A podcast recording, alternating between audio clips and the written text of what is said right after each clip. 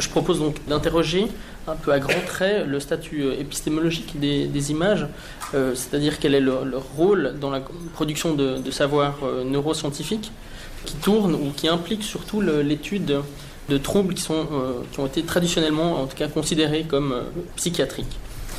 Donc une approche épistémologique, ou disons l'approche que, que, je propose, elle, elle va considérer, elle considère la neuroimagerie comme un ensemble de pratiques qui sont à la base justement de, nombreux, euh, nombreuses connaissances actuelles sur la question de, euh, du suivi ou de, de, la connaissance de l'activité du cerveau.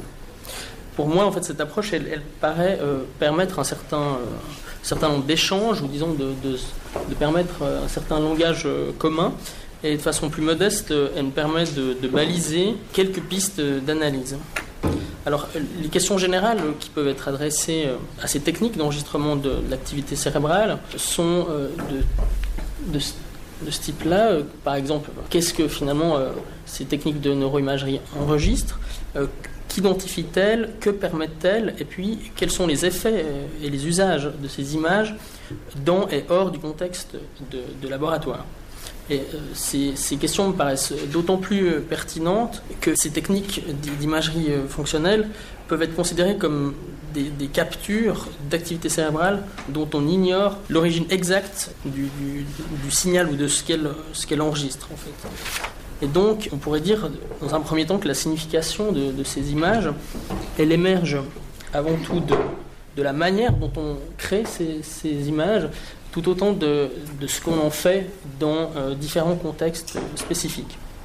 Alors je propose de caractériser cette, euh, complexité sous la forme de trois paires de, ce que j'ai appelé des tensions épistémiques. Il s'agit de, fait, d'enjeux euh, quant à leur signification, à ce qu'elles décrivent et de quelle manière elles le, elles le décrivent. Alors je vais les reprendre terme à terme, enfin par couple. J'oppose iconophilie à iconoclasme, euh, sémiologie à la question des causes, de l'étiologie, et euh, une autre tension qui oppose singularité à celle d'universalité. Alors, euh, ces trois niveaux de registre qu'on pourrait appeler d'incertitude ou, ou, autour desquels se tissent certaines controverses ne s'excluent pas nécessairement et elles n'opposent pas non plus a priori des experts à des profanes, par exemple. Alors rapidement, je, vais expliciter ces, tensions. La, première, elle concerne en fait notre rapport à ces images et leurs usages dans euh, différents contextes. Alors l'iconophilie, elle fait euh, référence à une interprétation euh, des neuroimages dans un registre visuel ou scopique. Alors là, il faut différencier aussi, on en a parlé, de la spécificité de, de, la technique. Il y a une différenciation à faire entre des techniques PET, de tomographie d'émission de positons, et euh, d'imagerie euh, cérébrale fonctionnelle dont vous a parlé euh, Nushina Jikani. Donc ce registre s'oppose, à ce registre s'oppose l'iconoclasme, on pourrait dire, qui lui favorise un registre quantitatif ou de lecture finalement de, de l'image en termes de statistiques ou de représentation justement de, de nombres de chiffres. Et, et cette, cette approche rejette l'idée que ces images puissent nous livrer des informations en les euh, regardant, en les scrutant, comme un radiologue le ferait par exemple avec un cliché radiographique. Alors un exemple de cette tension euh, ici que je vous présente est issu d'une infographie euh, qui, est, qui, est, parue en 2004 dans Le Monde. Et ce qui est intéressant ici, on a, enfin, on a affaire un peu à, une sorte de cas hybride. on a donc des, des, images qui proviennent de laboratoires d'équipes françaises et qui ont été apparemment faites, enfin créées vraiment, euh, en tout cas elles, appartiennent à ces, chercheurs, à ces groupes de chercheurs.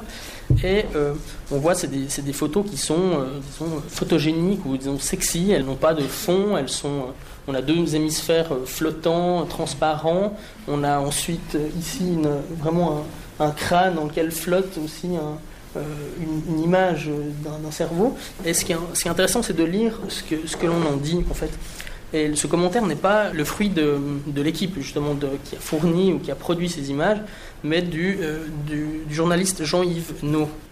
Là, il présente ces images sur le mode iconophile, du cliché radiologique, et non pas comme, euh, disons, comme des définitions euh, consacrées la présentent comme une représentation digitale de résultats de corrélation statistique entre certaines tâches faites à un sujet et des patterns métaboliques qui seraient correspondants. Donc là, on a une présentation d'une double équation ambivalente du scanner, du scan de l'image comme photographie d'un cerveau individuel, euh, qui permettrait la lecture diagnostique euh, de la nature cérébrale du trouble. On aurait à gauche typiquement un déprimé et on pourrait lire, on retrouverait chez un enfant souffrant d'autisme ce type de configuration. Alors cette, cette rhétorique visuelle, elle n'est pas une particularité euh, des médias ou, un usage détourné des médias, mais la demande de, belles images, de produire de belles images qui, parleraient, sont aussi présentes dans les laboratoires d'imagerie et certains travaux d'études sociales des sciences ou de sociologie des sciences et des techniques ont montré que euh, peut être le cas souvent en fonction de la formation des, gens qui créent des, images. Et, euh, donc ça peut fluctuer, disons, dans, le, dans la lecture, le type de lecture qui est faite de ces images. Et par exemple, une autre étude montre que des reviewers de revues spécialisées en neuroimagerie insistent souvent sur la présentation, la bonne présentation visuelle euh, des résultats, qui doivent être parlants et montrer euh, des résultats disons, qui, qui frapperaient. La deuxième tension, elle concerne finalement ce que montrent les neuroimages dans un contexte d'études des troubles psychiatriques ou neuropédiatriques. Alors elles peuvent être lues ou présentées comme euh, des représentations de, symptômes ou, des phénotypes cérébraux. Certains chercheurs utilisent ce, terme, qui serait en fait l'effet de quelque chose de, plus profond ou d'antérieur. Et ce serait une sorte d'intermédiaire qui nous euh, renseignerait ou qui, euh, qui s'inscrit dans une approche génétique ou neurodéveloppementale, qui serait elle-même des, des causes plus profondes de ces images. Euh, ensuite, une, proposition euh, plus radicale qui est proposée par euh, Hélène Mayberg, dont, Alexandre Bernet nous, a parlé brièvement, décrit elle aussi les neuroimages en tant que phénotype ou symptômes sur la base desquels elle propose de redéfinir la nosologie de la dépression, puisqu'elle a identifié, et aussi Alexandre Bernet l'a très bien montré, puisque différents états de tristesse, de, différents troubles de l'humeur impliquent des circuits qui seraient, qui seraient euh, semblables. Et l'idée donc euh, serait ensuite de, développer des traitements spécifiques euh, sur la base de la modulation, la, connaissance et la modulation éventuelle de ces circuits. Donc l'idée c'est de ne pas se, fier sur, les critères descriptifs, uniquement en tout cas de la clinique, Ensuite, je passe à la deuxième partie de cette tension entre euh, ce que montrerait l'image en tant que signe ou en tant que, cause. Ici, les mêmes circuits que Hélène Mayberg montrait peuvent être expliqués comme cause de la dépression ou de certaines formes de celle-ci. En fait, c'est un peu le, même cas euh, dans certains euh, dysfonctionnements cognitifs ou comportementaux testés dans le cas de l'autisme. Alors, ces circuits sont d'autant plus avérés en tant que cause potentielle hein, de ces troubles euh, qu'ils peuvent faire l'objet de stimulation. Cette stimulation qui réversibilise ou peut provoquer la, disparition partielle des symptômes et qui permet aussi, euh, pour reprendre peut-être le terme de, Francesco Panese, qui, l'a utilisé tout à l'heure, de boucler une sorte de boucle herméneutique. J'y reviendrai brièvement tout à l'heure.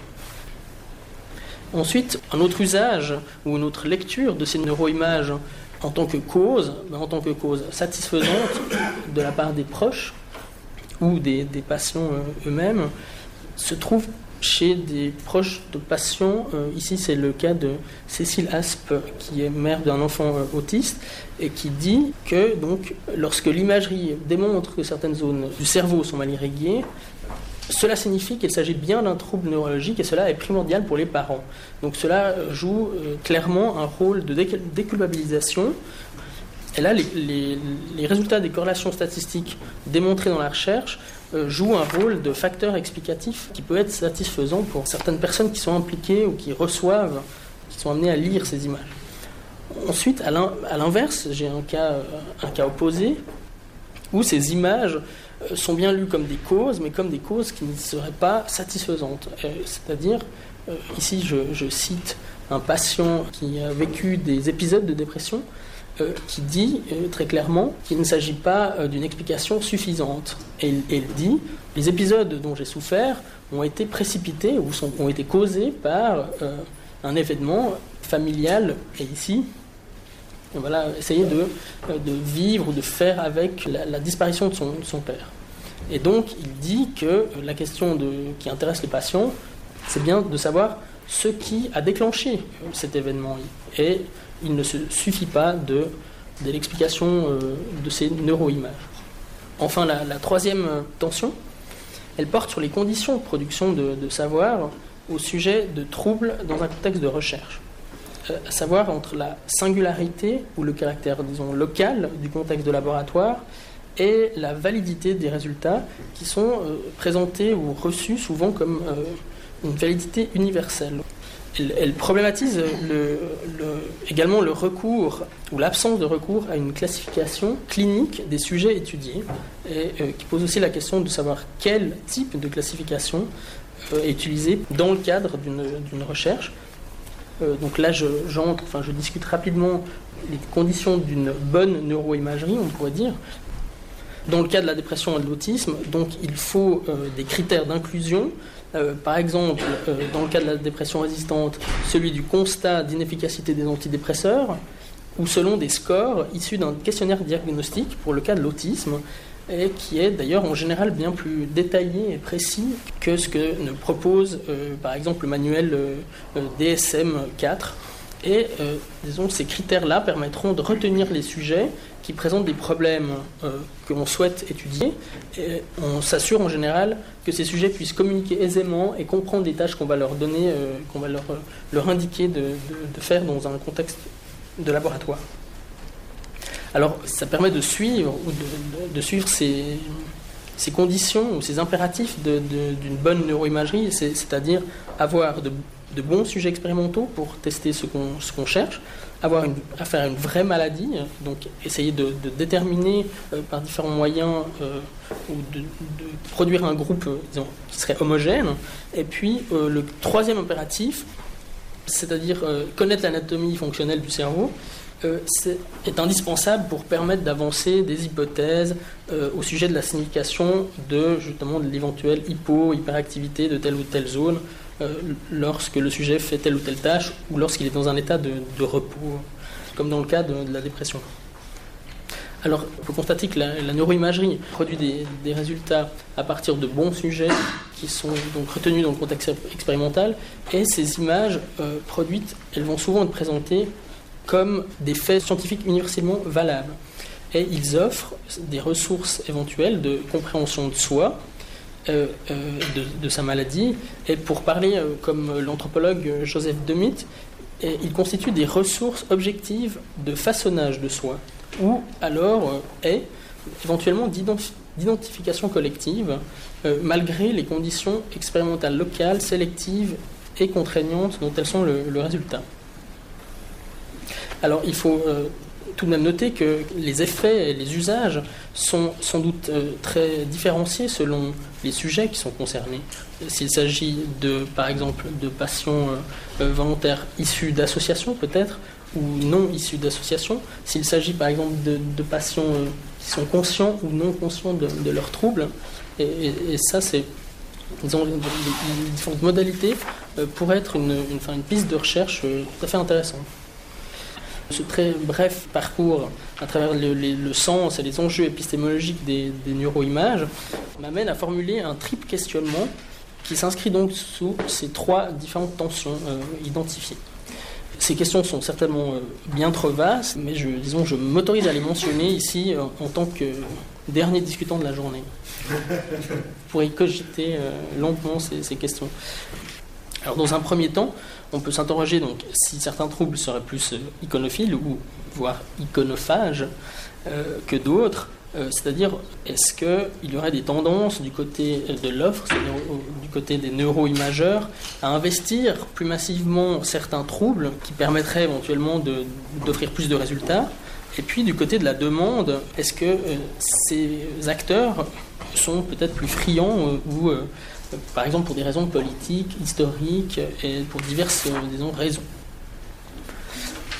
Ensuite, deuxième question générale, quelle est l'articulation entre ce, que j'ai décrit comme une sorte de petite causalité, c'est-à-dire dans la paire entre stimulation et les résultats de la neuroimagerie, quel est le rapport donc, de cette, sorte de cercle herméneutique bouclé avec une plus grande explication qui inclurait, je ne sais pas, une, une optique euh, environnementale, euh, génétique. Euh, alors est-ce que ces, ces deux approches s'excluent? Est-ce qu'elles se complètent? Quel est leur rapport? Ça c'est une question que, que, je soulève, un questionnement que, je propose. Et finalement, pour faire écho aussi à, ce dont on a, on a parlé tout le long de la journée, finalement, y a-t-il des, des, types de cerveaux? On a, parlé de, des autistes qui auraient tel ou tel cerveau, ou est-ce que l'optique, disons, ou l'option à chacun son cerveau, hein, je, me réfère évidemment à un fameux, fameux ouvrage, est-ce que euh, cette, idée de chacun à chacun son cerveau permet, disons, d'être mobilisé dans, euh, une compréhension également des, troubles, des troubles neurologiques et psychiatriques